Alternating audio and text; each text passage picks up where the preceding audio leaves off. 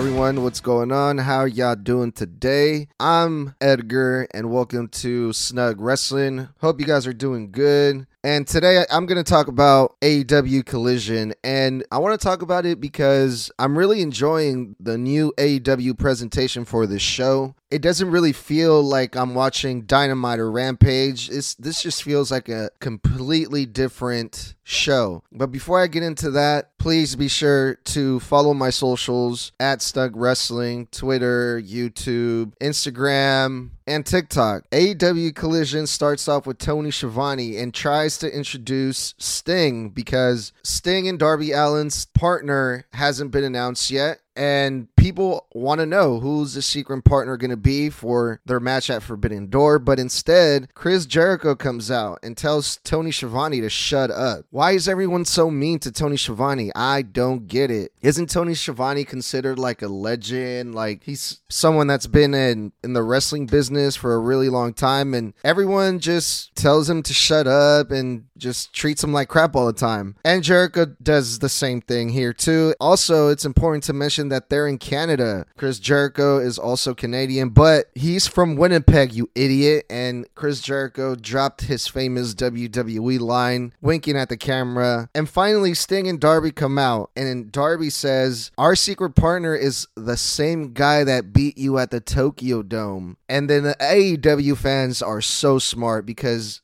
they automatically start chanting someone's name. They love their New Japan wrestling, and the crowd there in Canada, they were right. Apparently, the secret partner is Naito, and the people in Canada are really excited about this guy for some reason. You know, this guy's a big deal in Japan. I don't know because he got a huge pop when he came out and it was announced that Naito is going to be Sting and Darby's partner for the six man tag at Forbidden Door. I mean, there was all kinds of holy shit chants and this is awesome. And I'm just like, okay, so this guy must be pretty good then, right? I guess we'll see at Forbidden Door. So now we have official six man tag match and we know everyone that's going to be involved in this match. So we'll see what happens. Miro so Miro d- did a promo talking about God and being exiled. I, I kind of didn't really know what he was talking about, but it sounded cool because he just sounded like he really meant it and he was looking up at the sky and but at least he's back and he had a great match last week and I'm I'm glad we get to see Miro on TV again. Swerve comes out and his opponent is Tanahashi. Tanahashi, this is the guy that's going to go up against MJF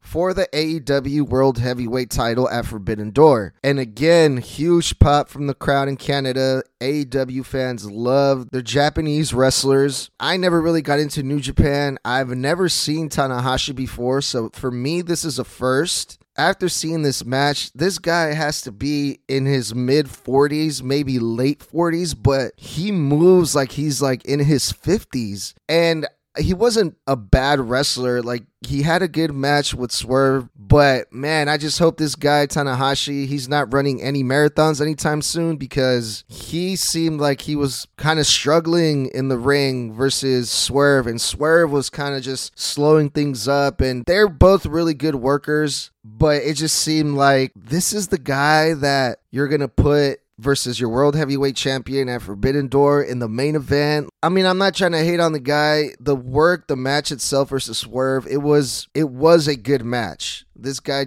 he's a veteran. You can tell he knows what he's doing in there. I enjoyed the match. I really did. Uh, but there was a spot where Tanahashi was going for the frog splash and he fell off the top rope, and then Swerve had to ch- try to save the spot and got back up. And so, thankfully for Swerve, Swerve's a good worker, and I'm a big Swerve fan. And it's because of things like this, because he has such good ring psychology. But I don't know how I feel about Tanahashi. I know at maybe back then he was really great. He looked like not like every other guy from Japan that's just like doing the lucha strong style. This guy actually looked like a wrestler, but yeah, oh man, we'll see what happens. We'll see what happens uh, at Forbidden Door with MJF. So Tanahashi picks up the win after the frog splash on Swerve, and then MJF appears on the Titantron, cuts a great promo on Tanahashi because it's MJF. What the fuck? This match Tanahashi versus Swerve. Didn't really get me as excited for the match at Forbidden Door versus MJF, but I at least got to see Tanahashi before the big pay per view match, so I know what to expect now. Um, so that was good. I, I like that AEW put Tanahashi in this match before the, the pay per view. So fans like me who don't know everything or everyone in Japan can kind of get an idea of what to expect at Forbidden Door. So thank you, Tony Khan, for doing that. Brody King versus Andrade. Andrade last week had a great match versus Murphy or Buddy Murphy, or I don't know what he goes by now in AEW. This week he's facing Brody King. I believe eventually all of this is probably going to lead up to a match versus Malachi Black. So Andrade is going through the entire House of Black. Andrade, he's great. He can have a good match with just about anyone. So I was thinking, okay, can he have a good match with Brody King? And eh,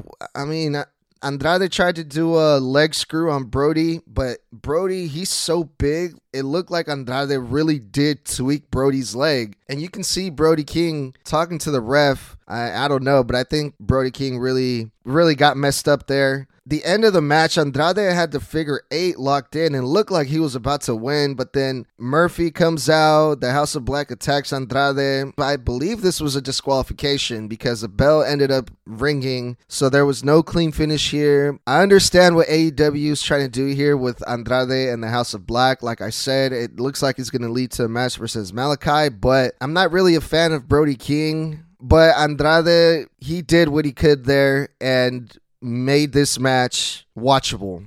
Christian Cage. Christian Cage comes out carrying the title like he won it, but actually it was Luchasaurus. Everyone knows that Luchasaurus defeated Wardlow for the title. And again, they're in Canada. Christian's Canadian. And when he first comes out, he gets a big pop. There's even Christian Cage chants. And then Christian Cage starts getting some heat on them from the crowd. And then they just start booing the crap out of Christian Cage because, man, this guy, he's such a great heel. And he actually did an interview with Tony Schiavone and didn't completely shit on Tony Schiavone. But then eventually he did, Christian did end up taking the the microphone because he kept having to move Tony Schiavone's hand to show him where to put the mic and eventually Christian just said fuck it I'll just do it myself and just took the microphone. Christian he actually tried to have an interview and actually let Tony Schiavone do his job. Christian Cage he addressed the the fact that they won the TNT and he used the word we a lot and Luchasaurus pretty much he's just there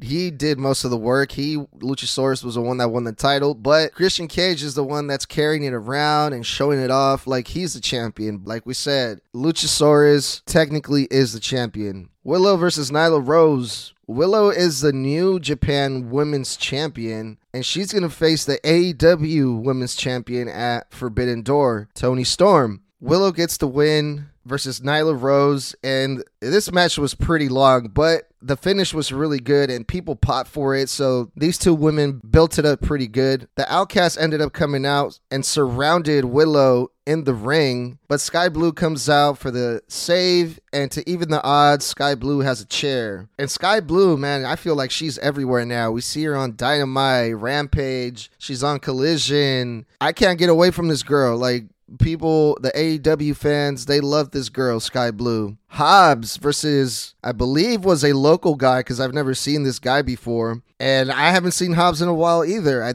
believe the last time if I'm not mistaken, was when Hobbs lost the title versus Wardlow. Hobbs may have had a, a match here or there after that, uh, but I, it, it seems like it's been a while and we don't really get to see Hobbs on TV a whole lot. But Hobbs, he picks up a, a win, and this is a squash match. Hobbs wins it with a huge spine buster, so good look for Hobbs, and hopefully we get to see Hobbs on TV more often the main event, the big eight man tag team match for the main event. We had the Guns, Bullet Club Gold versus FTR, CM Punk and Ricky Starks. A lot of big names in this match, a lot of good things happening here, and I'm excited for this. I'm not usually a big fan of like six man tags or the trios match or whatever you want to call them, but I liked most of the people in this match, so I was pumped for this, and this match was so great. This match delivered. CM Punk came out to a mixed crowd reaction. He had some boos there, we had some cheers, but it seemed like the boos were a lot louder when CM Punk came out. And throughout this whole entire match, whenever Punk was getting offense, whenever Punk got tagged in the match, people in Canada were booing CM Punk. What is going on? Why are the people booing CM Punk? Did I miss something here? Like, is there something that happened recently that turned the people on CM Punk? I mean, besides the whole the elite thing and all that drama that happened that caused CM Punk to to be gone. I know CM Punk was injured, but that was only part of the reason why he was gone. Are the Canadian fans here? Are they just really, really big elite fans? I believe Kenny Omega is he from Canada? Is that why? I don't know, but the people were booing CM Punk, and I didn't understand that part. But man, this match, like I said, it was great and it was a great main event.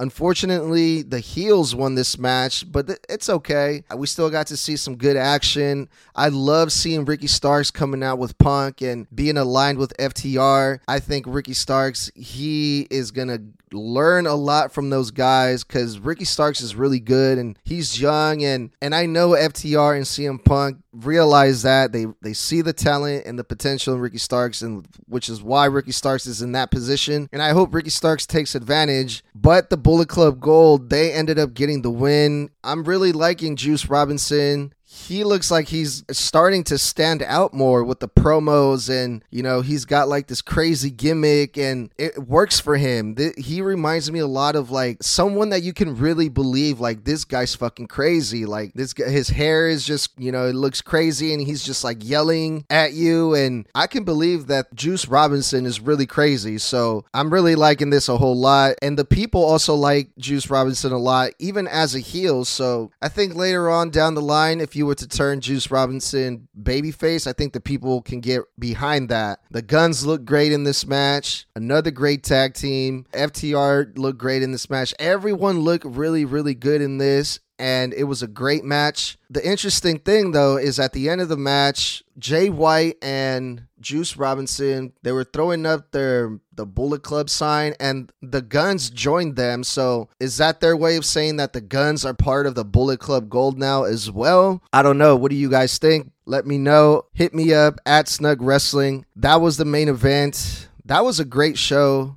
and I'm about getting ready to watch Forbidden Door right now. It's about to start. And I'm also going to be talking about that. I will talk to you guys soon. Later.